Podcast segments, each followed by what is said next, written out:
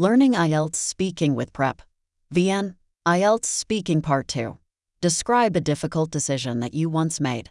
You should say what decision it was, what difficulties you faced, how you made the decision, and explain why it was a difficult decision. If I'm to talk about a difficult decision that I remember making, I'll definitely pick the gym membership that I purchased a couple of months back.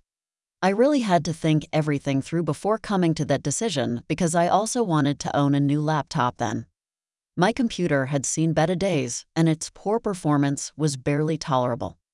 But there was no running away from the fact I could only afford either the pass to the health club or the PC. In the end, I went with the gym card for my health's sake. My weight had been ballooning, which was why I even thought of going to a health club in the first place.